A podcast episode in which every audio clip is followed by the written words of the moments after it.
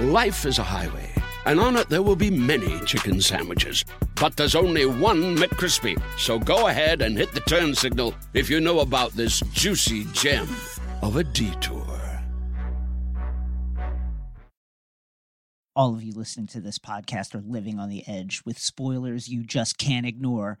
When we first made pods for you, none of you trusted us, but as you know, we made episodes and you listened to them, so everyone here trusted us to tell you this episode contains spoilers for Squid Game, for the new James Bond double oh seven picture, No Time to Die, as well as a whole lot more, uh, and who knows, honestly, what else we might talk about. So be warned.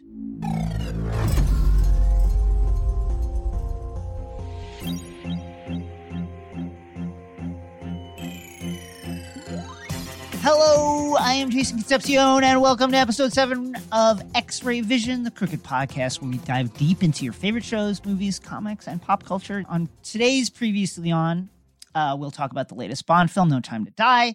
In the airlock, we will dive deep into the Netflix sensation Squid Game, and in the end game, we will choose our own deadly game to be a part of. You won't want to miss out, but first, let's say hello to today's co-host, pop culture clairvoyant, the great Rosie Knight. Rosie, what was your favorite children's game?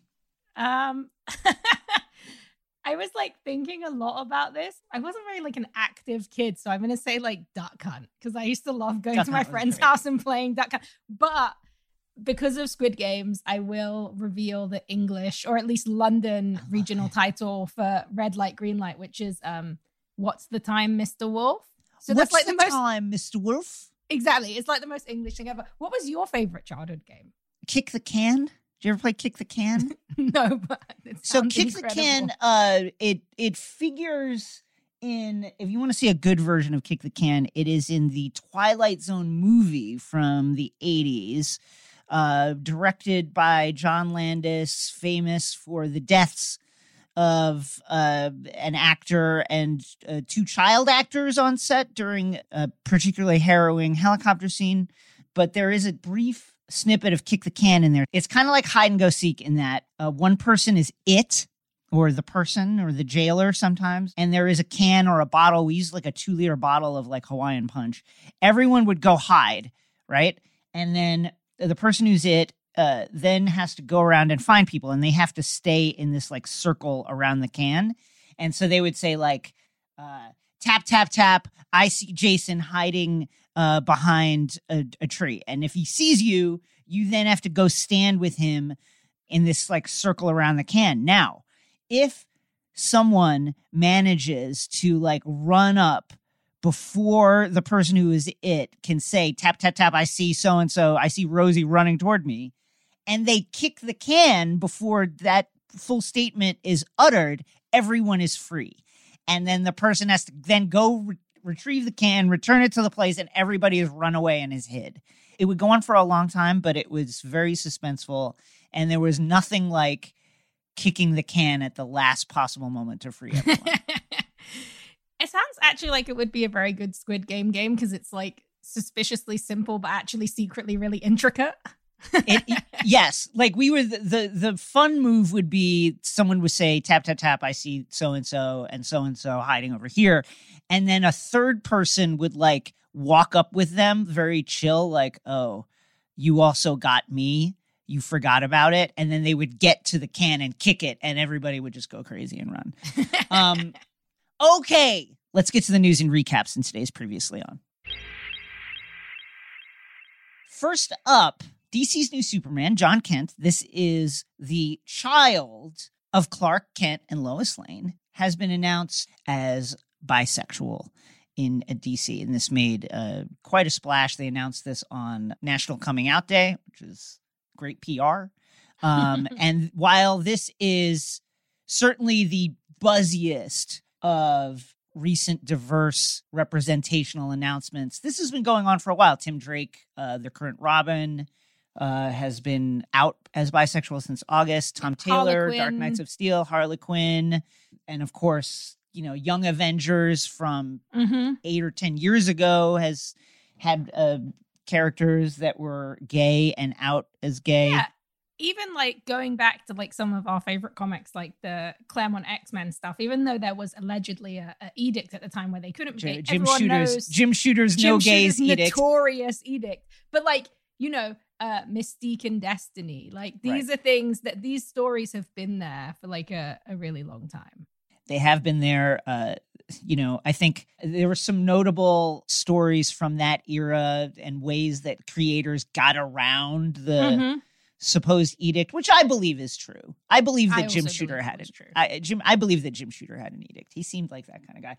There's, I forget what uh, what uh, issue of Captain America it is, but there's like an issue of Captain America where he. Uh, I'm, I might get some of the details wrong, but that he meets up again with like an old uh, army buddy who has like a best friend that they they live together, and mm. some, like something like they aren't allowed to like split their uh, assets in some particular way, and, or one of them gets sick, and Captain America's like, well, it's wrong that like these characters can't just hang out together, and but it was quite clearly coded like as a as a gay relationship. Yeah. So this is great, um, and for everybody who is mad and slash upset about this, you're late. You clearly don't read comics because this has been going on for yeah, a while. There's, there's a, and also it's really funny because like Connor Kent, like everyone always thought he was gay, so I'm sure that they're both going to be gay soon. Like Connor yeah. Kent's like the number one shipping like gay icon, so. I thought this was really cool. The art was really nice. The art uh, was John beautiful. Timms. Yeah. Yeah. And Tom Taylor, I think, is doing something really cool. I like seeing John as Superman. I think that's a really interesting choice and good for them. The Tom Taylor statement, uh, quote, Superman's symbol has always stood for hope, for truth, and for justice. Today, the symbol represents something more. Today, more people can see themselves in the most powerful superhero in comics. It's, it's great. Um, also, big news uh, for... Image heads, for Brian K. Vaughan heads, for fans of Fiona Staples, Saga, the acclaimed award-winning series, which I love very dearly, will return uh, end of January with issue fifty-five. It's been on hiatus for, I want to say, almost two and a half, mm-hmm. three years now. Uh, the, it left us with, uh, this is a spoiler podcast, but one of the more brutal cliffhangers in comics that I can remember. And it's coming back. I can't wait. I love it. I love this comic. If you love family, if you love falling in love, if you want to see one of the most heartrending depictions of a breakup, of two people who go their separate ways and maintain their love for each other, check out Saga. It all happens in space. There's a what? cat that knows if you're lying. It's great. What's like your one, if somebody was like, what's Saga about? What's like your one line, like pitch line for it? Man, it's about love in space, I guess, mm-hmm. you know, and the ability of love to transcend really violent disagreements and differences. It's about mm-hmm. a planet that is at war with its moon, uh, you know, a highly technological people versus a, a people entrenched in magic, and they disagree on everything. But then two different people from uh, from those two species fall in love and they have a child. And though it doesn't all work out the way you would want it to, it's just an incredibly engaging story. It's how would you pitch it? Yeah, no, I think that's perfect. I think like it's one of those comics where I used to work in a comic shop in London, and I had a lot of friends who were that Image era of like twenty twelve to twenty fifteen, yeah. where it was just like the biggest. You had, you know, Uh, Wicked and the Divine, Saga, yes. obviously Walking Dead was still at like its peak. This was one of those books that you gave to people who don't read right. comic books. So that's always yes. my thing is like, this is that first book. One, because Fiona's art is like so incredible. And I love B K V, yeah. but the art is what sells someone who's never read a comic yes. book. But it's political, it's nuanced, it's sweet, it's loving, it's violent, it's scary, it's inventive. It, it's and sexy. It's like It's all sexy, yeah. And it it's It's honestly like one of the biggest kind of cultural phenomenon comics of our time. Like it's Agreed. the one comic that I feel like everyone says you have to read. It's won Eisner's, yeah. it's won Harvey's. I think Fiona might have become the first woman to ever win an Eisner on this book, as like uh, as the first woman to ever win Best Artist uh, an Eisner for this book. And yeah, it's it's kind of also the last ongoing book of that era as well, because Walking Dead is done, uh, Wick Div is done. A lot of the other stuff that was really popular there was just kind of minis. So, and also I think it's going to be basically double the same amount of issues, right? So it's believe- like it's going to be fifty-four more yes. issues. I'm I'm so excited. And then, you know, Fiona, I'm, she's probably my favorite artist working for various mm-hmm. reasons, but mainly because I don't think anybody does clothes and fashion as well as she does. Like everything mm-hmm. that the characters in Saga wear has, it feels lived in, but it's also super cool. It's like, it's very rare that I open a comic and, and I'm like, I would wear that jacket that the that this character is wearing in this comic book. Even the issue fifty-five cover they released, I was like, wow, just pure style, just easy as fuck on the front of that cover already. And I was like, okay, you're still going with it. Yeah, I'll be really interested to see the release schedule because this is a book that has, it defies release schedules. People are yes. still so excited about it, even though it's been this like two year gap and they've had a lot of gaps before. So I'm really excited. Image Same needs here. another big... It needs the return of like a big book like this. I, I I agree with you. These things are cyclical, but the, you know this will be this will, is huge for that company. Next, our mini segment, which we are dubbing the Editor's Note.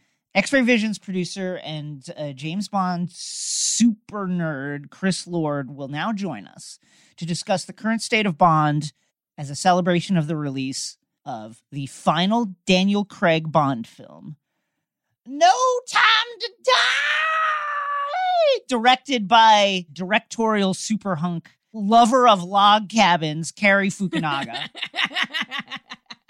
Chris, take it away. Thanks for having me on. No, I was uh, super excited to jump in here because, yeah, I am like the biggest James Bond fan possible. And I, I really loved this movie, actually, but it's very different than anything else we've gotten out of Bond so far. But like, I'm just kind of curious what you guys think about it. I thought it was great. Yeah, I quite enjoyed it. I think it's arguably the best Daniel Craig Bond. Okay. I think the same. Like, I think, especially if you're not as into the lore yes. of Bond. Yeah, that's like, fair. For a two hour, forty-five minute movie, this is an accessible, interesting, funny... It's it's so much funnier and campier than the other ones, but it still has stakes, like Craig wise, yeah. and that's what I like yeah. about Bond. Um, yeah, I, I just I thought it was I thought it was really great. I didn't I was like this is gonna drag, but it did not drag. I'm actually stoked to see it again. Yeah, the set really the set pieces it. are wonderful. Craig is great, and it's, it's so good. And it's one of you know they've been doing the kind of like Bond. Have you lost a step, James Bond, for, for a little while with the Daniel Craig run? But this is the most mm. effective uh, de- depiction of that. And it's super fun. The character's great. I liked it. Yeah, I'm glad they finally let him be funny because Daniel Craig has actually really great comedic timing, but he's just been so serious in all these yeah. movies. So sell us on Bond. Sell for those who are not Bond heads, sell us on mm-hmm. give it yeah. how how would you pitch someone on Bond? So I always think of Bond as like this really unique touch point through culture. Like it's the only major film series that's been going on for sixty years that's maintained that kind of status. So you can jump into any movie and kind of get a sense of what the world was like at the time the movie came out. But I also think he's this ongoing commentary on modern masculinity in a lot of ways. I mean, I think there's all this conversation now like, oh, should Bond be a woman? And I, I actually think that's kind of reductive. So I think you can say much more interesting things about how a male character can and should behave now mm-hmm. than by changing up the gender. And so I always say that, like, if you've never seen Bond, start with Casino Royale because it's, like, arguably the best film that they've made. It's the most accessible. Then go watch Goldfinger, which is, like, deeply, deeply problematic, but it's, like, the most Bond... But it's so it's so campy and silly. It's like. so campy. There's there's so many problems I'm not going to start to get into here. you, you, if you watch the movie, you'll know exactly what I'm talking about. Um, but it's like the most Bond Bond movie ever made. It's like where they set the formula, and then after that, I say go watch like Die Another Day or Diamonds Are Forever. Just see how like fucking ridiculously stupid some of them can be. You'll mm-hmm. get a whole swath of it. But I think for like No Time to Die, you do kind of have to have seen the entire Craig run, which is different. Like. That's the thing that has kind of defined the Daniel Craig era is that it's been a huge departure from the traditional formula up to this point. Like every other Bond film was always like a one and done thing. Like you kind of watch it and it didn't matter what came before, right. what came after. And this is the first time they're like, oh, no, you have to know what's going on. And continuity is really, really mm-hmm. important to this era, which is uh, very different. I think has kind of put them in a unique position going forward. Like I... don't really know what they do now. I mean, to get into like full on, full on spoilers here for No Time to Die, if you haven't seen it, pause. But like, they kill Bond, and that's never dead. been done before. He's dead, like, dead, dead, dead, dead. He's like one hundred percent dead. And, you know, it's interesting because this movie is almost like kind of a pseudo remake in some ways of On Her Majesty's Secret Service. Like, mm-hmm. people are going to be talking about that a lot. So I want to address that. Like, not only does Bond say the phrase, "We have all the time in the world," which is like the catchphrase from that film and also the title of the Louis Armstrong song, but like in that movie, he has a chance at happiness to like go and get married and be with the love of his life. And then that's cut short by an assassination attempt from Blofeld. And the exact same thing happens here, but in the prologue to the film. But instead of anyone dying, like he basically decides he can never trust Madeline Swan again. And so like, okay, off you go. I'm never going to talk to you again, which of course, of course they come back together. But like, yeah, he he's now dead. And so it's like, what do you, yeah, how do they, what do you do? What do they that? do? Like, how do they, like, assuming that they don't have a moment in which like M is in their, he was a life model. Yeah. Decoy. Like in their yeah, apartment, really, yeah. They're in their apartment. And then all of a sudden it's like, oh my God, Bond. That's right. You thought I was deceased, but I'm alive or something. You're like, yeah. I mean, it's weird because this movie almost kind of sets up some potential spinoffs. Like, so we get Lashana Lynch's Nomi, yes. who's the new double oh seven, who I was really hoping she was going to be a scene stealer. Like, I kind of want to come out of this movie being like, hey, if they make a movie just around her, I would love to watch it. I thought she was a little bit underutilized. There was... There was a lot of, we're going to play with the idea that someone or anyone would steal anything from James Bond, his title, the mm-hmm. yeah. scenes, you know, yeah, his yeah. his status as like the protagonist. And it never happens, for sure. Yeah, so I, no. I thought Lashana was great, but she was also playing like a more classic contemporary spy yeah. against like a character yeah. whose entire point is to contradict that and be more interesting or different. But there was like, I think you're right about the spinoffs because, I mean, the side characters are always great in these Craig movies. Mm-hmm. They introduced that Ana de Armas Craig scene is like ten out of ten, one of the yeah. best scenes from any James oh, Bond movie. Yeah, she, she's the real scene stealer, yeah. Ana de Armas, as Paloma. Like, she's so weird and funny and like, she seems like she doesn't know what she's doing and then she's like crazy competent but also like a hard drinker, just like Bond. It's so weird and fun. And they don't sleep together. Like, right. they just yeah, which have is a great. They just have a cool, super like mass killing and then they're like, hey, you were great at killing people. Like, you too, yeah. see you soon. Let's Uh, let's like grab a drink and shoot some people again soon. Yeah, yeah. It'd be fun. It'd be really great. Like, yeah, that I really, I you know, when studios like release scenes from movies to sell the movie, I'm like, yeah. they need to just put that on YouTube because people would be yes. losing their mind. Like it's such a, it's just such a solid space. But so something I wonder is like you talked the old James Bond movies before Craig. It's like mm-hmm. it doesn't matter what happens in the first one, just yeah. continue on. It doesn't matter. It's a different actor. Yeah. Blah blah blah. So do you think they're essentially going to use that formula to just keep doing James Bond but with a different person, or do you think because they did these movies that are like such a capsule with like an ongoing storyline that they've kind of trapped themselves into a corner? I think they have kind of backed themselves into a corner. Like you can't just kind of pick up and run with it now because they've made continuity such a big deal and they made Craig such a big deal. I mean, I understand why they killed him because I think one, they wanted to give him a proper send-off, and two, they had to find a reason to not have him come back because he's been the most popular Bond since Connery, like mm-hmm. hands down. Everyone loves him so much.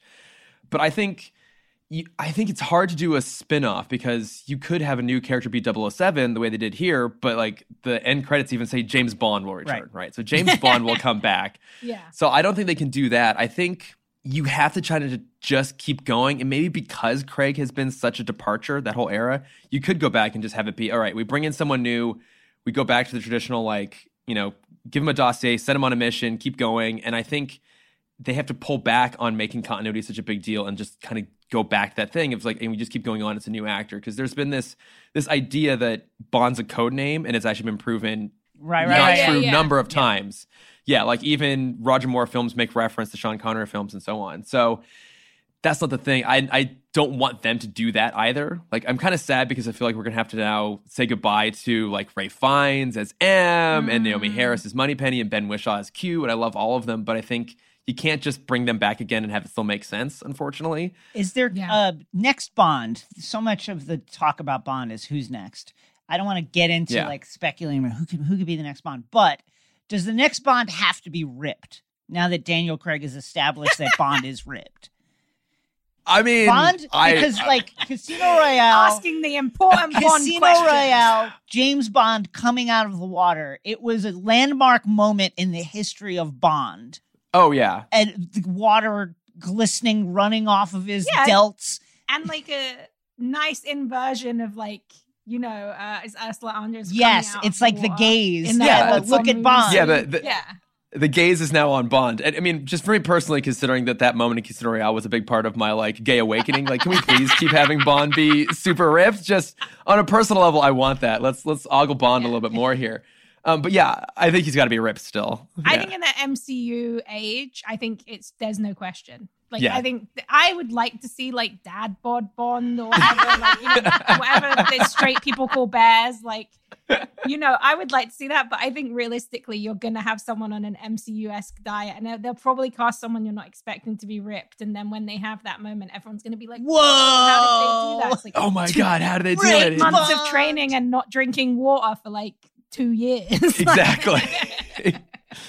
Yeah, no, he he's going to be ripped. I, I want to see, like, um, an actor of color take over the role. Like, I think that's where you can go now is, like, oh, you can make the character a little more diverse. And then, again, me, like, wanting everything to be more queer. I think a modern Bond would fuck everybody. So yes! Make him bisexual, make him pansexual. Like, one hundred percent. Just put that in there and just let it be a thing. Also, didn't Daniel Craig do some incredible interview recently where he was talking about how he always kisses his leading men? So he was, like, kissing Rami Malek or something when the movie I happened. Somehow I somehow missed this. Yeah, I'm pretty sure that was a, a real thing that he said. So I'm like, just make that canon. He's already yeah. doing the work. Like, also, yeah, like you said, James Bond, he would literally he would we would sleep with yeah, everyone. No question there. Calling back to our our conversation in previously on about uh, about Jon Kent coming out as bisexual along with Tim Drake, et cetera. Yeah. That I I think the thing that the Bond producers will realize is you just have so much more story when your main character can have a romantic relationship with every other character mm-hmm. in the story. Yeah. Think about it. Yeah. Think about it, James Bond producers. Mm-hmm. And also, like you said, like it not only does that, but it also it opens up a different aspect of like a male masculinity exploration, whether they're queer, whether they're a person of color, whether they're both. That adds a different layer to the thing they've already been doing for sixty years. Yes. Yeah, exactly. You don't have to have a gay character who's super effeminate. It can be like the most masculine character in the world. And also, yeah, he happens to sleep with men. It's fine. Chris, thank you for joining us on this uh, wonderful talk me. that you've been dying to have about the latest yes. James Bond film, No Time to Die! Yeah! When we come back, Rosie and I step out of the airlock. You like to watch new stuff, right? Well, go to Hulu and see what's new, because Hulu has new stuff all the time.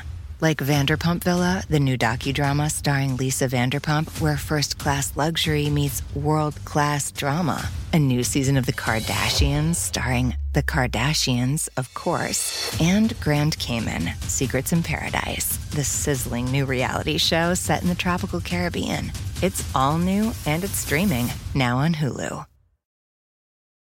Life is a highway. And on it, there will be many chicken sandwiches.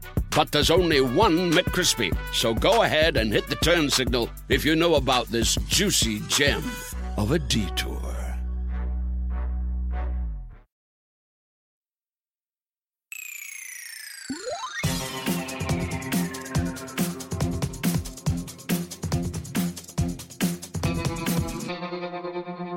We're stepping out of the airlock and into uh, the no-holds-barred high-stakes survival series Squid Game, currently streaming on Netflix. This is, according to Netflix now, Rosie, their biggest international hit. This can't be stressed enough. Do I believe that this is a huge international hit? Yeah, I do. I believe one hundred percent. It. Because, listen, I, I started watching it because everybody on my timeline was like, Squid Game, Squid Game, Squid Game. So I believe that it is a huge international hit, but it can't be said enough. When Netflix says, this is our biggest hit of all time, this is a huge global hit, this is a massive hit, blah, blah, blah, blah, blah, we are taking their word for it because Netflix, like all other streamers, does not tell anybody about what their viewership numbers are, what their stats are. We don't know anything about it. Yes, let's be, let's be... equal here. No streamers. No streamers at anything all. Other than their own. There's no Nielsen kind of, there's there's equivalents that are popping up, but this is just Apple or Netflix or Disney Plus saying, hey, eighty-five million people watch. And you just have to but, say, I believe you. Like you said, I actually, Squid Game, I believe it. Like, I don't know what the numbers are, but do I believe or want to believe that we live in a world where more people watch this than Bridgerton. Yes, and I liked Bridgerton, yes. Like no beef, but if that excites me, that this is like, could be the biggest Netflix show of all time. So a uh, quick recap uh, on Squid Game. Song Gi-hun, otherwise known as Player uh, four fifty-six, uh, is a inveterate gambler. He is in debt. The, the debts are causing friction with his family, with his ex-wife, his ability to take care of their daughter. And so he is approached by a shadowy group to join a mysterious game that uh, could possibly award him as much as forty-five and a half billion Korean won, which is about thirty-eight million dollars, certainly a decent payday. And the losers are eliminated in the most literal way. They are they are killed off, usually by a gunshot mm-hmm. to the head, occasionally by other means, falling from great heights, et cetera. The games are run by a coterie of, of masked individuals in red jumpsuits, and uh, they are armed to the teeth. They, meanwhile, are led by the mysterious front man who uh, controls the game with an authoritarian fist, uh, and who in a, and this is a huge spoiler, Uh, yeah, big, big, spoiler. big, big spoiler. Turns out to be the long lost uh, brother of the detective character in the game. Okay, so there have been shows and movies and stories that have criticized power and criticized capitalism, and then explored the idea of selfishness mm-hmm. as a generator of drama and suspense before. But what do you think? What's the appeal of this of Squid Game, which? It's not often that a show that no one expects comes up and, like, captures the conversation. I guess, like, Stranger mm-hmm. Things, another Netflix property. Yeah, which was also definitely more marketed. Definitely more marketed, right? Just a little bit more, but I think the first reason, which does not touch on anything that we say, but aesthetically and stylistically, this show is so unique looking. Yes. And I do really think the pink jumpsuits, the Escher-style neon staircases, right. the the stylized kid game. I think that's what got people to maybe click on it, you know? But the the nature of the capitalist critique and the idea of what we'll do to survive, I just think this is unbelievably timely. And it works on, as I was watching it, I was just thinking like multiple different times throughout the show, you're like, oh, this could be about uh, veterans who've been in the sure. military and then come out and they're homeless. Or this could be about, you know, the... You've got to, it's always about following the rules in Squid Game. If you don't, if you follow the rules, everyone's equal. And if you follow the rules, then you can have this great big payout, which is just society right. and is also bullshit, you know? Also, I think something that's really interesting, and I know me and you were talking about this even like last yeah. week before we were recording, but we are in a space now. It's twenty twenty-one. twenty-one years ago, Battle Royale, the movie came out. A year before incredibly that, the book came incredibly out. Incredibly influential movie. Unbelievable. That its fingerprints are all over Squid Game. If you haven't seen yeah. it, watch. Unbelievable, directed by Kinji Fukasaku, just absolutely cultural, just zeitgeist movie. But we are now living in an era where that has existed and been influencing pop culture for twenty-one years. Hunger Games. Influential to the point where Suzanne Collins' editor told her, uh, there's this book and movie uh, called Battle Royale. Don't read it or watch it as you were in the middle mm-hmm. because... Uh, editors had become aware of it and had become aware of how close it was to Hunger Games. They were yeah. like, don't read it, don't watch it, don't do it. And also like the most popular video game in the world right now is Fortnite, yeah. which was inspired again by Battle Royale. So we're in a space where this story has become a trope. The idea of like the survivalist, yes. the you kill everyone else to survive and it's just you, has become like an ultimate pop culture trope. So there's something about that, and then, you know, living through a pandemic and the massive wealth divide and stories that are already inspiring these kind of conversations like Parasite. And I feel like it just ended up being perfectly timed to kind of engage and get everyone in. Like they were saying this was the top show in, you know, thirty countries or something like. And also it helps that it's incredibly well made yes. and well written. The production design is amazing. The story arcs are incredible. Like, and I think the biggest thing, which I know we're going to touch on, that separates this from every other one and why I think people are so into it is episode two. The option of leaving and coming back. That, I think, is the big hook. That is a very, very notable difference in these kind of stories.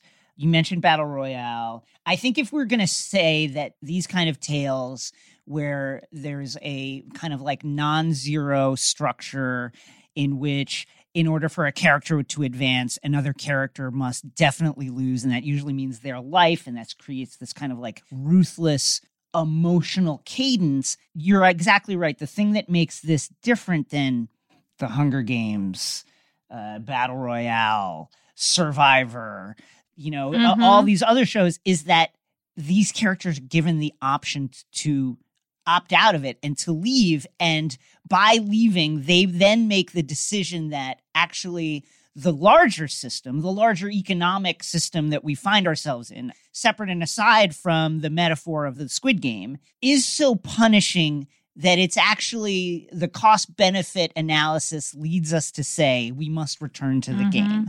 Uh, that underlines the capitalist critique in a lot stronger of a way than a lot of these other games. Yeah, uh, I, I agree with you. It's it is really quite a different thing. Yeah, and even like the name of that episode is Hell. Yeah. So it's like you've been in the game, you've seen two hundred people die in this really brutal way, but the hell is just going back onto the street. You know, and we learn later on that there's more machinations there, the people they meet, the conversations they have.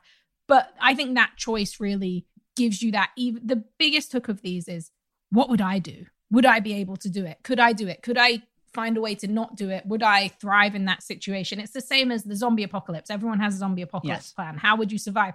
So putting them back in the outside world and having them choose to go back in, that adds a whole different layer to that. Yeah, I agree with you. I mean, like one of the one of the traits that all these kind of stories and games share is the action takes place on a removed and isolated battle mm-hmm. arena or a desert island or, you know, in the case of like the Saw movies, like in some hidden, you know, playpen yep. for a serial killer that acts as like a, a limited resource metaphor for mm-hmm. whatever the larger idea is. And also that the characters are faced with, you know, impossible choices that ask them to prioritize their own self-interest above normal things. So like in Squid Game, you know, four five six is asked to prioritize self-interest above like his own warm feelings for other characters.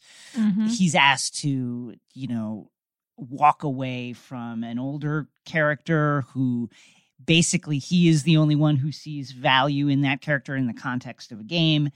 A lot of times in stories like this, a character is asked to prioritize their own self-interest above, like, even parts of themselves. You know, in Saw, like, notably mm-hmm. Carrie Elwes' character cuts off their own leg in order to yes. move forward in the game. And you see a lot of, you know, Game of Thrones has, like, these same kind of things where people become maimed or lose an arm in order for them to continue on. Um, and that kind of tenor is part and parcel to this style. And it, it's it's hard to escape from the fact that, like, this style of storytelling, it's always been around, right? Yeah, Lord of the Flies, Lord of the Flies, Running Man. The Running Man, The Most Dangerous Game came out in the twenties, um, mm-hmm. but particularly since Battle Royale, and I think the late nineties, it's just become more and more popular, whether it's Survivor, right? Remove characters, remove contestants to a to a to a desert island where they then mm-hmm. must compete against each other. Big Brother, lock contestants in this kind of like almost laboratory recreation of a house in which they must compete against each other.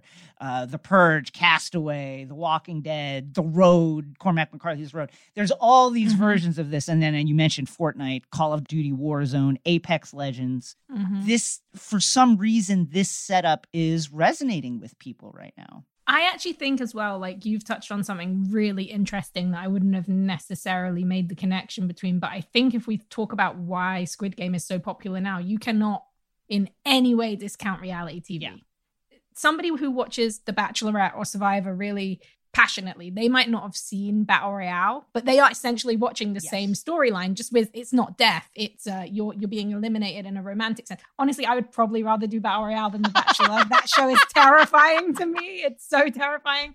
But um, but like I think that's really interesting because what we're saying is this is no matter what kind of medium or genre, there's novels about it. There's reality T V about it. There's horror movies about it. There's games that kids play about it. This is a story that is resonating with people.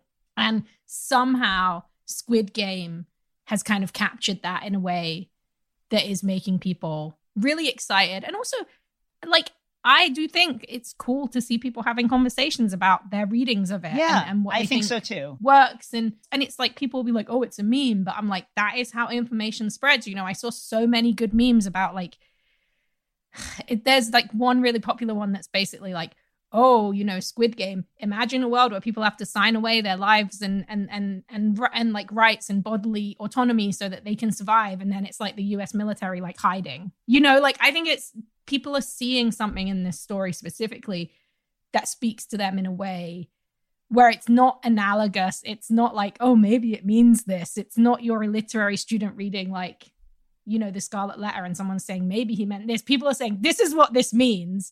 And I can see that this is what it means. Yeah, it's like when I play Fortnite and Call of Duty Warzone, two of the most popular games, certainly for streaming and for people to play. And I think mm-hmm. Warzone launched in March of twenty twenty. So basically in conjunction wow. with quarantine. And, you know, the basic setup is you are dropped onto an island, well, an Eastern, a vaguely Eastern European uh, battle space, right? With a hundred other players, and you either compete against them one-on-one or you split up in teams of four to compete against the other teams. And you scavenge weapons and ammo and share them amongst your team. Um, mm-hmm. And so you, there is this kind of like negotiating for resources thing that's going on. Meanwhile, you're competing in a battle space that is shrinking all the time. There's this circle that is... that is gradually getting smaller. And if you are outside that circle, you are taking damage. But if you're inside the circle, you remain safe. Ah, that is so interesting because that's from Battle Royale. So they're right. And I think, you know, at least for me, it's like we are constantly inundated in the news with story upon story about like the unstoppable nature of climate change and how it is shrinking the livable mm-hmm. space of the world. We are... There's fires over here. There's crazy storms over here. You know, extreme temperatures here, uh, populations on the move. And it seems like the people who are supposed to do something about it are completely powerless to do anything about it because, like in Squid Game, the game itself has its own agency and it is pursuing its own mm-hmm. ends. The game wants to exist and wants to continue being played, and no one really has any...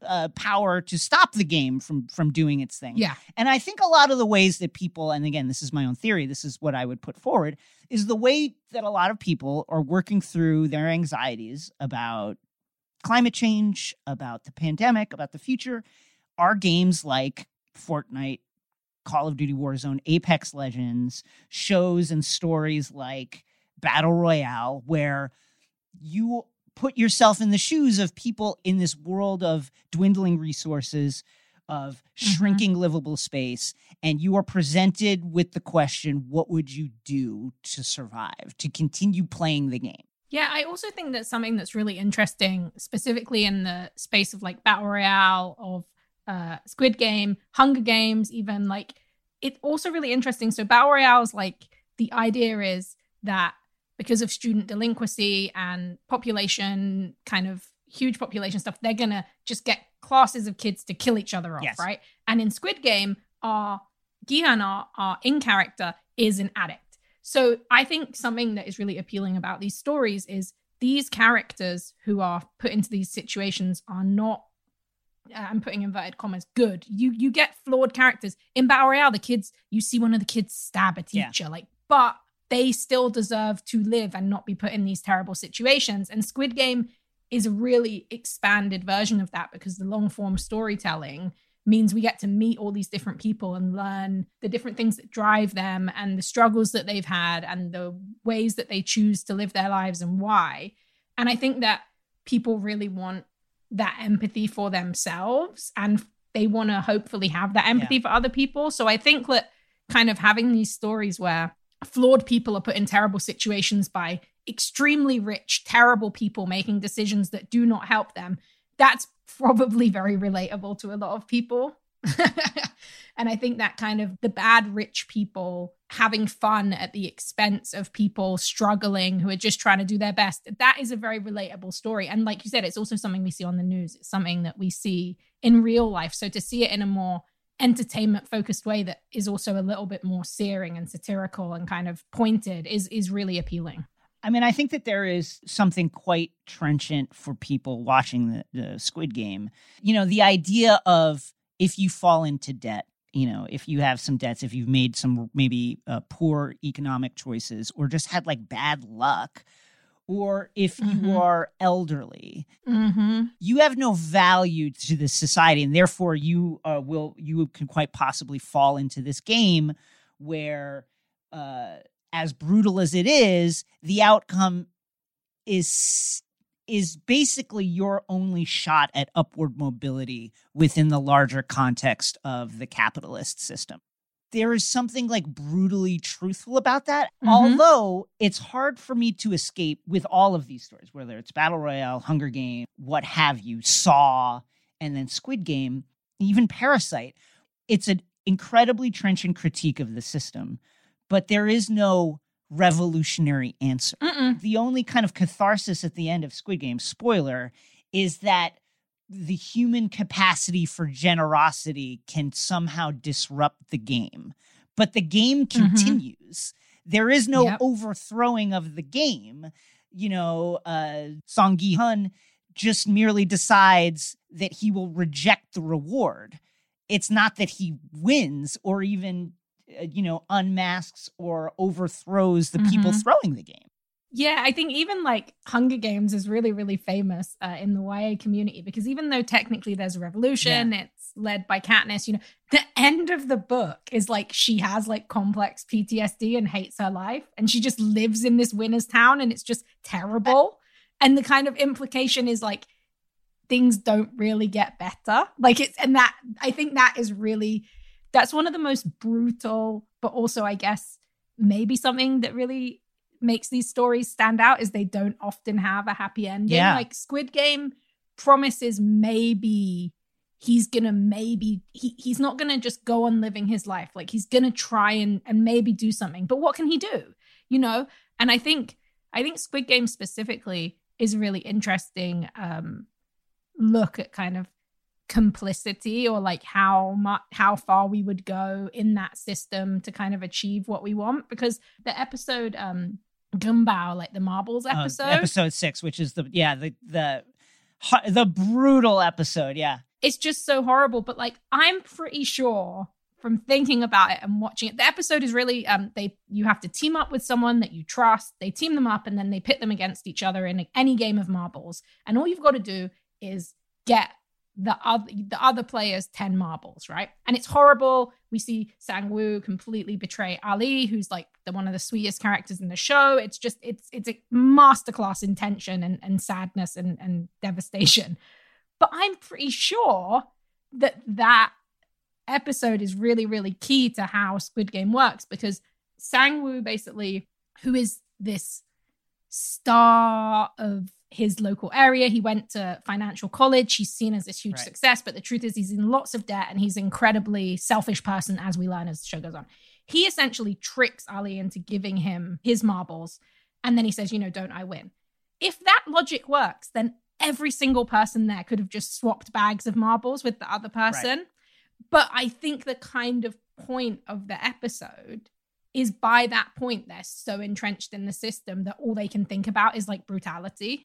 That's a good point. I think that what I took away from that episode and what I took away from, you know, like Sung Ji-hun's player four, five, six is ongoing support for uh, player one, the elderly character, is that what the story is telling us is that if you pursue your self-interest rationally, you become part of the system and complicit in its brutality, right? So therefore, mm-hmm. the way forward, the heroic way forward, is to trust your own irrational intuition, right? And emotional connection with a person.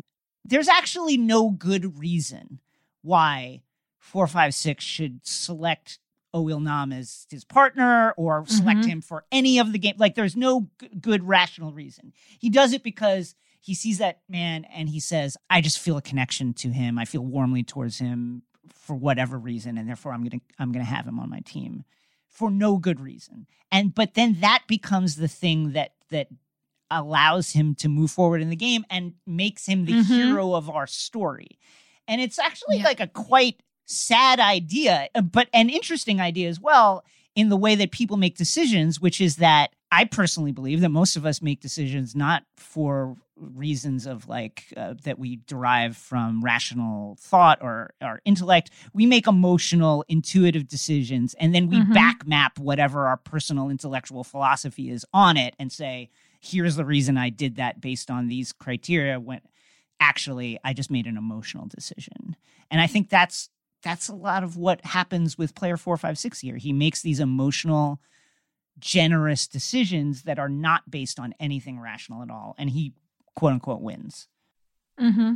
Yeah, it's there's like, I, I think that's one of the other things that probably has made this show so huge. There's so many different readings of yeah. it and conversations to be had and and moments, and it's in that sense like it's a real like water cooler show. Even though a lot of people aren't in the office, people are talking about it online, they're talking about it to their friends, they're they're DMing people. My friend was like texting our other friends at midnight talking about the episodes that they'd watched because they were just so like heartbroken by episode six. And I think in that way that's also part of its power, because there's just all these different readings, and there's also all these, I'm sure there's people who would be like, yeah, I would do what Sang-woo did. I would, I would just do whatever I needed to do to get that money and fix my life. Right. And then there's other people who are just like, what the fuck is wrong with you?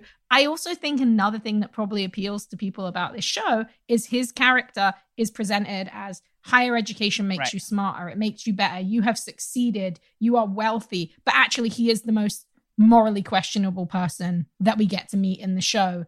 And I think that that inversion of the idea of like wealthiness and success being next to kind of moral uh, goodness or, or, or kind of how well your life is, which obviously we're getting a lot of good critiques yeah. now. Succession, yeah. like rich people are terrible. Um, but yeah, I think that, I also think that's really interesting, because I think in a lot of stories, player four five six would be the character you couldn't trust, or the character that you're supposed to think is morally has a gray area, but really he also goes on that journey of realizing it's actually his childhood friend who was meant to be this huge, great success. And I think that's really interesting. How would you do in Squid Game? How would you do in the game? I'd be really bad at it, man. Like I, I know in the old days, I would have been like, I used to have like a zombie apocalypse plan. I, Battle Royale was such a formative movie for me. There was like three Halloweens when I was a teenager that I made a Battle Royale costume. I had a shirt that was like screen printed, like a white school shirt that was screen printed with the girl getting shot on the edge of the rocks. Like I loved that movie so much, but I'm just like a soft, I'm like a soft boy. I would, I would not be able to kill anyone. I would be like helping everyone. I would. Well, that would make you the hero of the just, story. Like in any of these self-interest stories, you know, like no, it's the person or I would who die horribly, like Alex. Yeah. I would. No, you know what? I was watching this show and I was thinking a lot, and there was definitely a time when I was nineteen, whatever, and I was super fucking poor and I was just living my life. There was a time when I could imagine in a fictional world that I would have been enticed by something similar yeah. in a fictional sense. Like, and in that way, maybe I would have had the survival instinct, but now I'm in my thirties. I just want to like drink some tea and like chill. I would just be like, I'd be like, I'm not going in there. I'm like, I don't need the money. Like, I'll be, because I'm going to die. How would you do?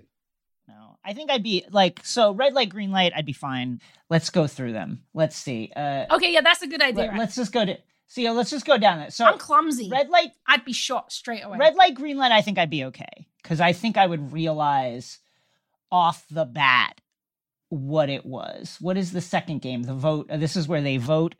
Um, I would vote leave. It's not worth the, like, you know, whatever yeah. else is going on in my life, I would definitely leave. Uh, and then so then they're outside, and then we get the tug of war game where they have to think strategically. I'm bad at tug of war. Like I would not be good I've at it. I've got like no upper arm strength. I would I would lose, I think. Unless I had a cool strategic. We would need someone like Oh Il Nam to to, mm-hmm. to talk us through, okay, we need the strongest person in the back. everybody set their feet facing straight. You pull as hard as you can that for sixty seconds. Side, yeah, yeah, it's like, okay. And then, so that one I would do bad. Um, let's see. The next game. Okay. The marbles game. Forget it. I don't know. I'd be killed. I would be end up being shot. Yeah.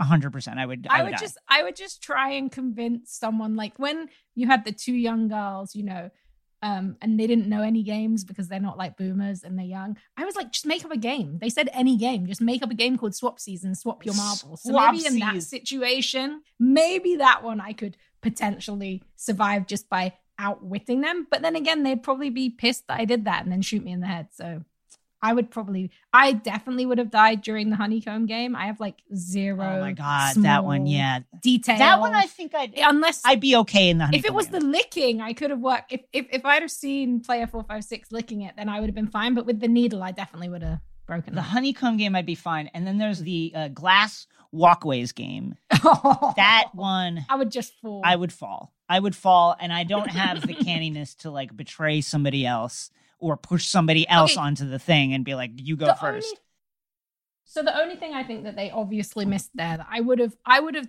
tried to do this, but I also would have still fallen because I'm very short and I can't jump very far.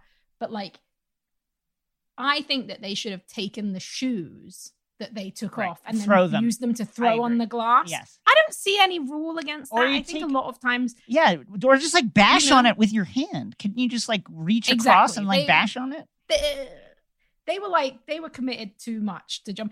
Okay, so what if it was Squid Game, but kick the can? Do you think you would? Oh, I think I'd win. I think I'd be good at, squ- I also think I'd be good at the actual Squid Game. I think I'd be pretty good at that. Um, mm-hmm. Because I'm wily and I have, I can, I'm not fast, but I can fake you out. I think I have some good fakes. Mm-hmm. So I think I'd be all right at that game. Um, but I don't, I would be killed. I'd be killed somewhere in the middle of this game. No, there's no question. Certainly, like when the yeah. lights went out and everybody started massacring each other, like at that point, I would probably oh, yeah. be killed. I would definitely be dead. I know I was like, I was trying to think of like what other like funny games they would like Squid Game, but it's like musical chairs. That would be like so grim to die with musical chairs. Rotten Tomatoes, uh, ninety-one percent critics approval, eighty-five percent audience approval. It's certainly one of the zeitgeistiest hits uh, in recent memory. Um, if you haven't watched Battle Royale and you're like, oh, what is, is there anything else like this? Go rent the movie Battle mm-hmm. Royale and watch it. Pitch it, pitch it to our audience. Yeah. Maybe. So it's really just one of the most important kind of Japanese movies of that era. It was based on a book that came out in nineteen ninety-nine. Within a year, they'd made a manga and a movie of it. The book is by Koshun Takami, um, and Kinji Fukasaku, who directed Battle Royale, is like a really famous Japanese war movie director. So it's just, it's this epic in scope, but intimate in story. It stars Beat Takeshi as a teacher who ends up overseeing this class of kids who have been drugged, very much like there's a lot of stuff that Squid Game touches on from Battle Royale. They get gassed on their way on a school trip. They end up on this island. They're each given a random weapon. Uh, it can be anything from a dustbin lid to uh, a scythe or an A K forty-seven. There's a kid on the island who's played the game before. He's just a psychopath. Um, he has a, a machine gun, and is very similar to Squid Game in the nature of like, what would you do? Would you team up? Would you not team up? It has unbelievably cool aesthetics. It's just such a cool movie. And it, and it, and it has, you know, it's, it's kind of funny because I think watching it now, like some people, if you haven't seen it before, you'll, you'll kind of be like, oh, this is a little bit like tame. It's very brutal. There's a lot of violence, but it has, uh, there's quiet moments. And those also lead to some of the, the best, most brutal sections. Like I would just say, if you're watching it, keep an eye out for the lighthouse. I always remember that. Um, Another thing I would say that's really key to look into if you enjoyed this is, so there's a manga called Kaiji. And I know that I think Reddit and a lot of other places have been very much, have been like really keen on talking about this because, so Kaiji's by uh, Nobuyuki Fukamoto. It's a manga from nineteen ninety-six. They got, and the first arc is called Gambling Apocalypse. And then it became an anime called Ultimate Survivor. And it's basically about a gambling addict who gets really, really into debt and then gets asked to play dangerous games to solve his debts. Now, you don't end up dying in this. You end up getting put into manual labor if you lose, But like the first game he plays is like a rock, paper, scissors game. Battle Royale and Kaiji are the two things I think that you would probably just absolutely love to jump into. If you're looking for a Deadly Games story that has echoes of that social commentary. I wrote an article at Nerdist, like nine things to watch after Squid Game, that's a bit more broad and kind of looks at different kind of social commentary movies and shows. But those are the two things, I think. And Battle Royale is definitely at top. I think it's actually streaming free. It's streaming free right now. On yeah, like Amazon. Tubi, Pluto, yeah, IMDb. Amazon, yeah. yeah. Um, well, it's been fascinating to talk about, Rosie. Up next, The Hive Mind. You like to watch new stuff, right? Well, go to Hulu and see what's new, because Hulu has new stuff all the time. Like Vanderpump Villa, the new docudrama starring Lisa Vanderpump, where first-class luxury meets world-class drama. A new season of The Kardashians starring The Kardashians, of course. And Grand Cayman, Secrets in Paradise, the sizzling new reality show set in the tropical Caribbean. It's all new and it's streaming now on Hulu. Life is a highway, and on it there will be many chicken sandwiches. But there's only one McCrispy, so go ahead and hit the turn signal if you know about this juicy gem of a detour.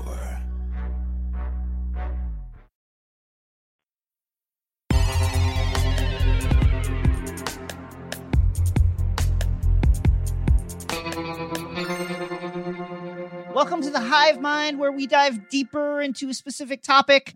This week, X-Ray Vision is including a conversation with two producers on the acclaimed anime anthology series Star Wars Visions, Jackie Lopez, V P of Franchise Production at Lucasfilm Animation, and Kanako Shirasaki, Head of Production at Qubic Pictures. Before we get into it, what's your relationship to animation? How did you get into this line of work, which is, you know, I when I whenever I'm speaking to people who have what I would call cool jobs. Uh, it's always, I, I always love asking them how they got into it because, you know, it's, for me, uh, as a fan of all this stuff, the idea that you could have as your job, you know, working for Lucasfilm or working for Qubic and doing all this animation stuff, it's so cool and so interesting. And I'm sure there's a lot of people who would love to know, how do you do it? How did it happen? So what is your personal relationship with animation? How'd you get into this?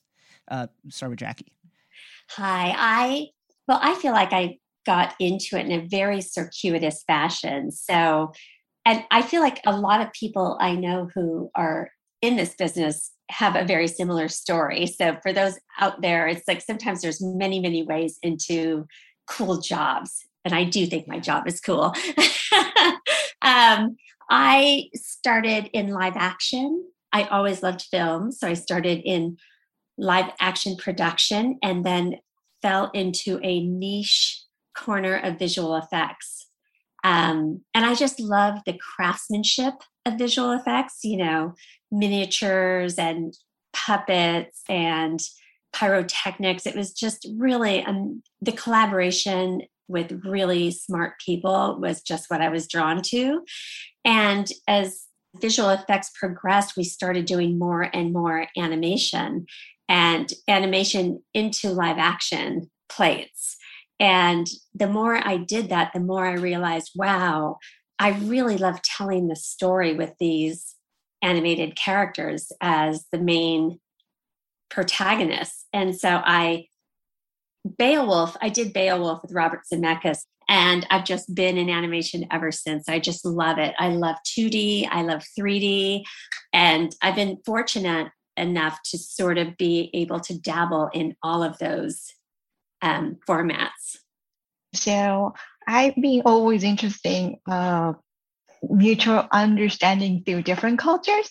Uh, I'm Japanese, but my half families are from China, and I grew up in Japan as a half Japanese and half Chinese.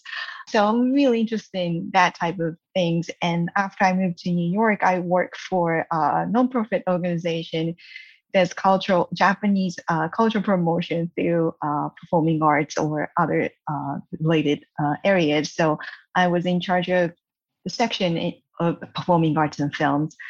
And during that time, I met Justin Leach, uh, the C E O of the Qubic Pictures, as a friend, and at New- in New York because there are so many film screening or anime film screening in New York. So I occasionally see him.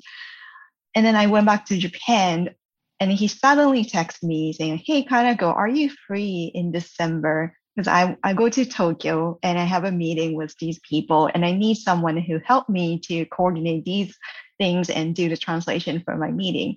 And I was taking off that time, but I was like, sure, it sounds interesting. Uh, you says anime, so okay, uh, sure, I can do that. And that's how I got into Qubic Pictures. So that's one text message from Justin really changed my life. um, you know, everyone that I, I speak to and ask that question to, they've all got, uh, you know, to Jackie's point, uh, a really interesting path to get there. To Star Wars Visions, how did the how did the project start to take shape, and how did you um, select the studios that ended up taking taking part in this? Um, either of you? I would say um, anime, doing an anime project has been on our minds at Lucasfilm for a very long time. We're all fans. Knew um, George Lucas was not only a fan of Japanese cinema, but he was also a big fan of Japanese animation, you know, with Miyazaki, yes, but also it went deeper than that. And um, we were always looking for the right time or the right way to do a Star Wars expression in anime. And I think as D Plus got up and running, it sort of afforded us an opportunity and a way to move forward on this different expression of Star Wars. And then choosing the different studios was very difficult because there are really so many, so many talented studios right now yeah. in Japan doing excellent work. Um, and that's where Kanako and Justin really helped us curate what we were looking for, because we knew we wanted a variety of styles and storytelling, to the heavy action, to the heartwarming, to the slow and serene. Um, so it was really Kanako and Justin helping guide us. There are some we knew we wanted to go to, but then they were introducing us to the works of many others.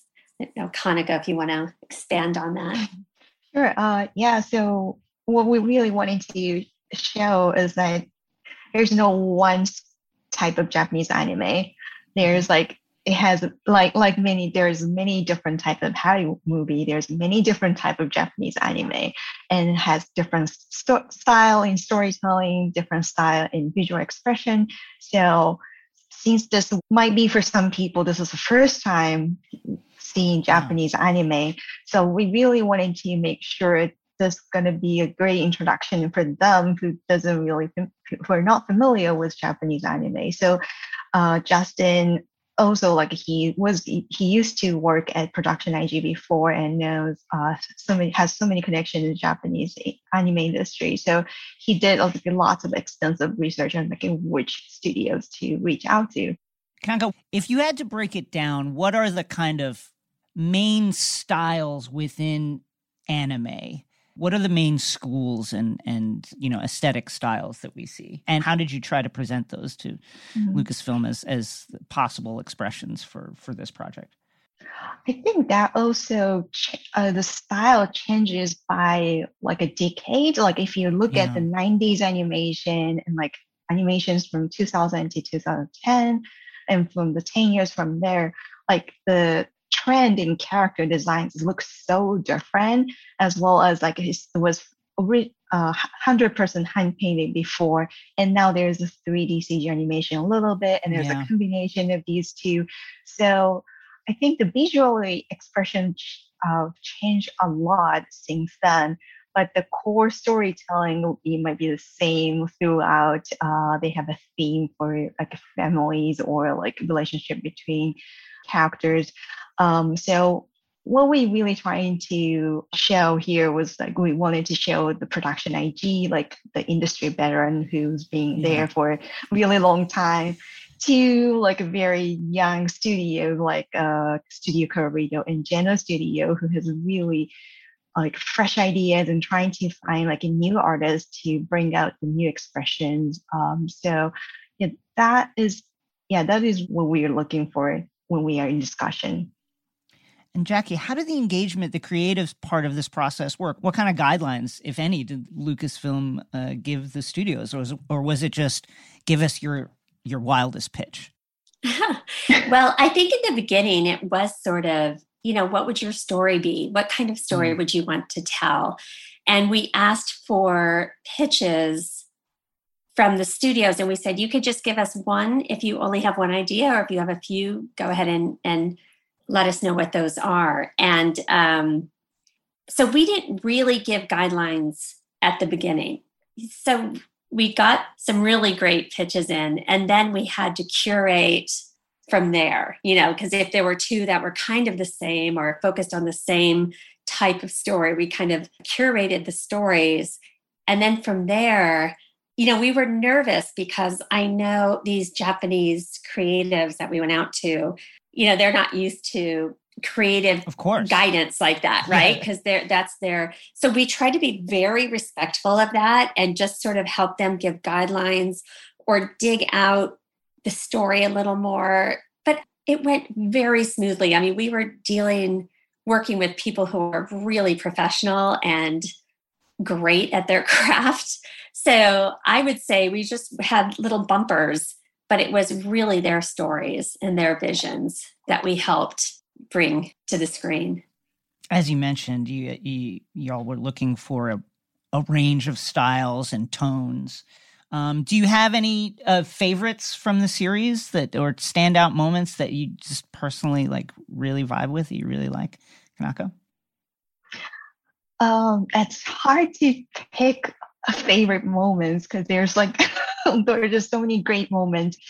I would say like so four studios did the sound mixing together with Skywalker Sound, and it's like remotely, so people connecting through the internet and then listen to the audio. Um, that was really cool experience because that is a great collaboration between Skywalker Sound and the studios in Japan. Many Japanese people are shy a little bit in front of camera. Mm-hmm. So the first reaction they listened to Skywalker Sound mix was a little difficult for us to decode. I was like, and then we don't really see everyone's reaction because yeah. camera is a one part of one section of the studio in Japan. So we we only see like a black walls and some people moving around. And it was but silent. It was, like, it was do they silent. hate it? Do they hate yeah. it? I, uh, in a previous life, I was a jazz musician. I did a number of gigs in Osaka and Fukuoka in Japan a few years ago. And I remember for Blue Note Records. And oh, wow. the person who brought us there told us, he was like, listen, when you're done with the song, th- you they'll be quiet. But that doesn't mean they know they like it. Believe me, they like it, but they're not going to make any sound. So just be ready for that. Yeah, yeah. I wish someone would have told us that, Jason. So I was, I was trying to say, like, I'm sure they like it. Yeah. and but I remember there's a, the mix session was dual. Like I, we heard, like after the quiet moment, we heard the huge hand clapping from Japan, and then they said like they just like had a goosebump, and then they couldn't really say anything after watching their animation with like Star Wars sound on it. So that was a cool uh, moment. Yeah, I really cherish. Uh, Jackie, any favorite favorite moments, favorite uh, parts of the series, favorite episodes? Wow. Kanako and I talk about this all the time because our favorites shift from day to day, from week to week. And my favorites at script page changed when it got to storyboards, and then changed again when it got to color. And now they change every, I'm watching it with my family now on D Plus.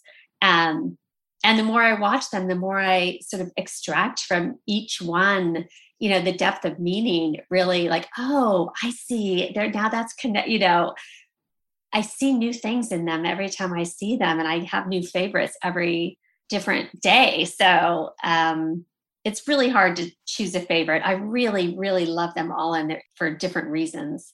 Jack, you spoke about the craftsmanship that is there in the animation space.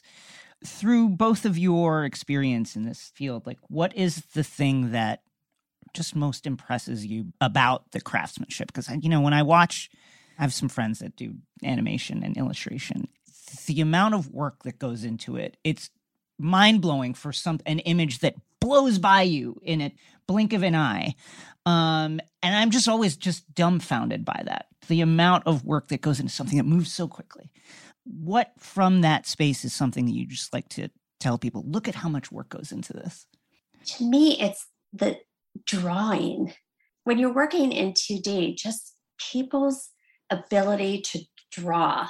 And there's different programs now that animation, two D animators can use that help with some of the in-betweens and some things like that. But I feel like the craftsmanship that's coming out of Tokyo is still pretty heavily reliant on people who can draw. And it blows me away. And I've been around it for decades. And just people who can draw like volume and anatomy, it just never ceases to amaze me. And not on this project, but about four years ago, I was able to be in Tokyo and visit some of the, a couple of studios, and just seeing that a lot of the way they draw is still on paper, and, you know, it's very handcrafted still. You know, they're putting all their sheets in a folder every day for the animation director to review and erase and draw on top of. It's just, these people are, I mean, obviously they're artists, but they're really, truly artisans. It should never be minimized how much work it is. And you're right. People don't understand that, mm-hmm. what it yeah. takes to, to create one of these. Totally. Uh, some of the studio, I think it's the Geno Studio and the Studio Colorido, they uh, post some side-by-side uh, comparison movie on yeah. Twitter. So yeah. you can see the pencil drawing animation and the final animation. And it's just, a, you know, mind-blowing. Like, oh my God, like... Like, how can you make that lops, like the furry ear and all the hairs move so beautifully, even in a pencil drawing? And then the end, like final frame is like, it's, of course, it's beautiful, but it's just so wonderful to watch. And I think the passion of like each creator has is like really huge, and I think there's really hugely still believe in the what can anime do in terms of the storytelling and expression. And I think that's really stands out in Japanese anime, I guess. I could watch the hair from yes. Kara and Am's um, bangs over their faces in the twins forever. Yes. I just, sometimes I can't even watch the story. I'm just staring at it because there's something just mesmerizing and beautiful about it. Um, you know what is also interesting is the studios had to adjust and do this mm. during COVID. And so many of their artists were working at home.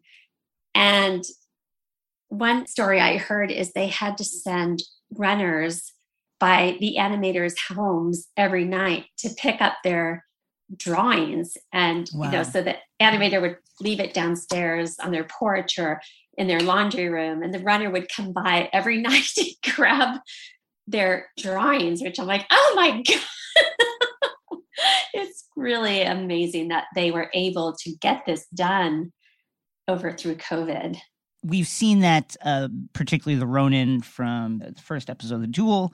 It's going to be the subject of novelization. Of course, Star Wars is is no stranger to characters from their animation side crossing over into the live action side. We recently saw uh, the much beloved Ahsoka Tano uh, in The Mandalorian.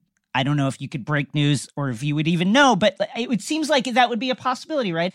If fans really gravitate towards a particular character, could it happen? Could we see one of these characters cross over? Never say never is my answer to that, because I'm with you that some of these characters feel like they could fit right perfectly into the canon, you know, and, and you and you want to see them again. You want to see yeah. what their journey has led to and who they aligned with. And, you know, so I absolutely hope so. I mean, I'm sure when George and Dave Filoni made up Ahsoka ten years ago, they had no idea, right? So right, yeah. things take on a life of their own. Kanako, if any of these characters could cross over, who would you like to see do it? I love to see like a uh, Tatooine Rhapsody's band, the Star Waver, just like having yeah. concert in different bar in different planets. Like they can easily be in background, and you know, personally, it doesn't have to be like they doesn't have to be like a very successful band in the galaxy. But even though they still are like doing the rocks, you know, after five, ten years. That's so funny. I'd love to see them at Galaxy's Edge. Yes. I had a, I had a pitch to uh, one of our other guests, uh, Alex, who has a, a very popular YouTube uh, channel where he basically talks about Star Wars, Star Wars Lore Explains Star Wars. It's called Star Wars Explains. Uh, and it's, you know, uh, of course, the Max Rebo Band later was uh, at Jabba's Palace playing for the assembled guests there day in, day out. Uh, my pitch to him was, what if Star Waver was Jabba's entry into the music business? That's how he got the bug and how he started uh, loving music. That's my pitch anyway. Um, I, I love it. Are we going to see a, a Star Wars Vision season two at some point? You know, I don't think we've seen the last of Star Wars Visions. I think it's a great way to see different expressions of Star Wars. And so my hope is that this is definitely not the last. Jackie, Kanako, thank you for joining us. Thank you, Jason. Thank you. I love your passion. Thank you so much. A big fan of it. Up next, the Endgame.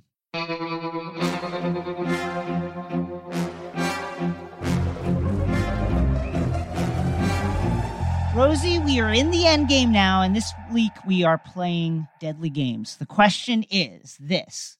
Which murder game setup? Right? So which murder game setup, be it Squid Game, Death Race, The Purge, Old School, The Most Dangerous Game. You want to get divergent on us? You could do that.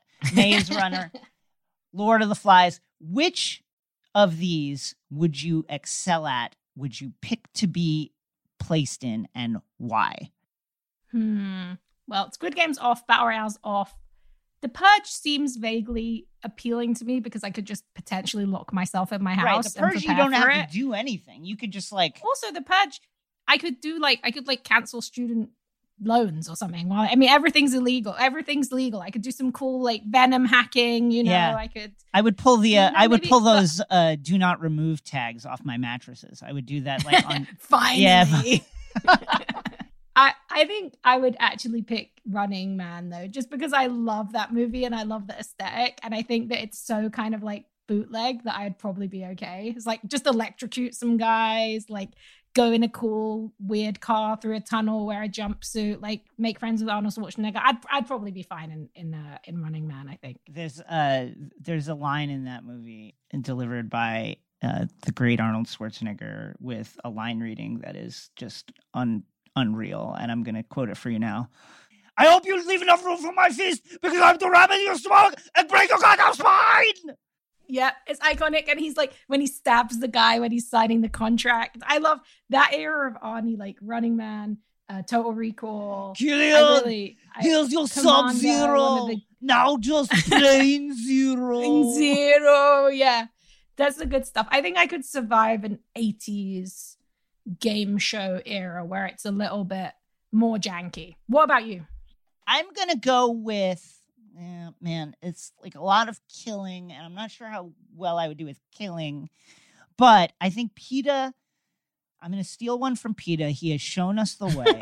I think if I went Hunger Games and I painted myself like a mm. rock and just lay there. Honestly, like a cow. I love that. He did very, very well by doing yeah. that. And I think I would I think I would do that as well. I would just paint myself like a rock and lay down. And when you survive, just make some nice bread. Delicious deli- bread. Who doesn't love delicious it? bread? Smell like bread. That's it for the Endgame. Let us know whether you agree or couldn't disagree more. Share your answers at hashtag X R V Endgame. Big thanks to Jackie Lopez, to Kanako Shirasaki, Uh, and, of course, Rosie Knight for joining us on another episode of X-Ray Vision. Rosie, where can people find your stuff? Plug it. Uh, yeah, you can find me uh, Nerdist, I G N, A Den of Geek, all kinds of different cool places when we write about comics, uh, what to watch. There's a bunch of different stuff out there. And the uh, I'm on Instagram at Rosie Marks, where I sometimes review movies and always shout out this podcast. Woo! Thank you! Join us each week on Wednesday for your weekly dose of the deepest dives and honest takes. Next week, we'll be moving across the comics aisle to talk about the D C fandom and all the announcements coming out of the big old D C fandom. If you want to learn more about some of the shows, movies, comics, pop culture that we explore each episode, check out our listener's guide to all things X-Ray Vision in the show notes or on your website. There are six rounds in the Squid Game, but only five stars. So if you like this show, give us the five star or else. Goodbye. X-Ray Vision is a Crooked Media production. The show is produced by Chris Lord and Salt Rubin. It's E P'd by me, Jason Concepcion, and Sandy Gerard. Caroline Reston and Carlton Gillespie are our consulting producers, and our editing and sound design is by Sarah Givalaska, S G L, and the folks at Chapter four. Thank you, Brian Vasquez, for our theme music. Goodbye! Want to make Mom's day? Get to your Nordstrom Rack now and score amazing deals for Mother's Day, which is Sunday, May twelfth.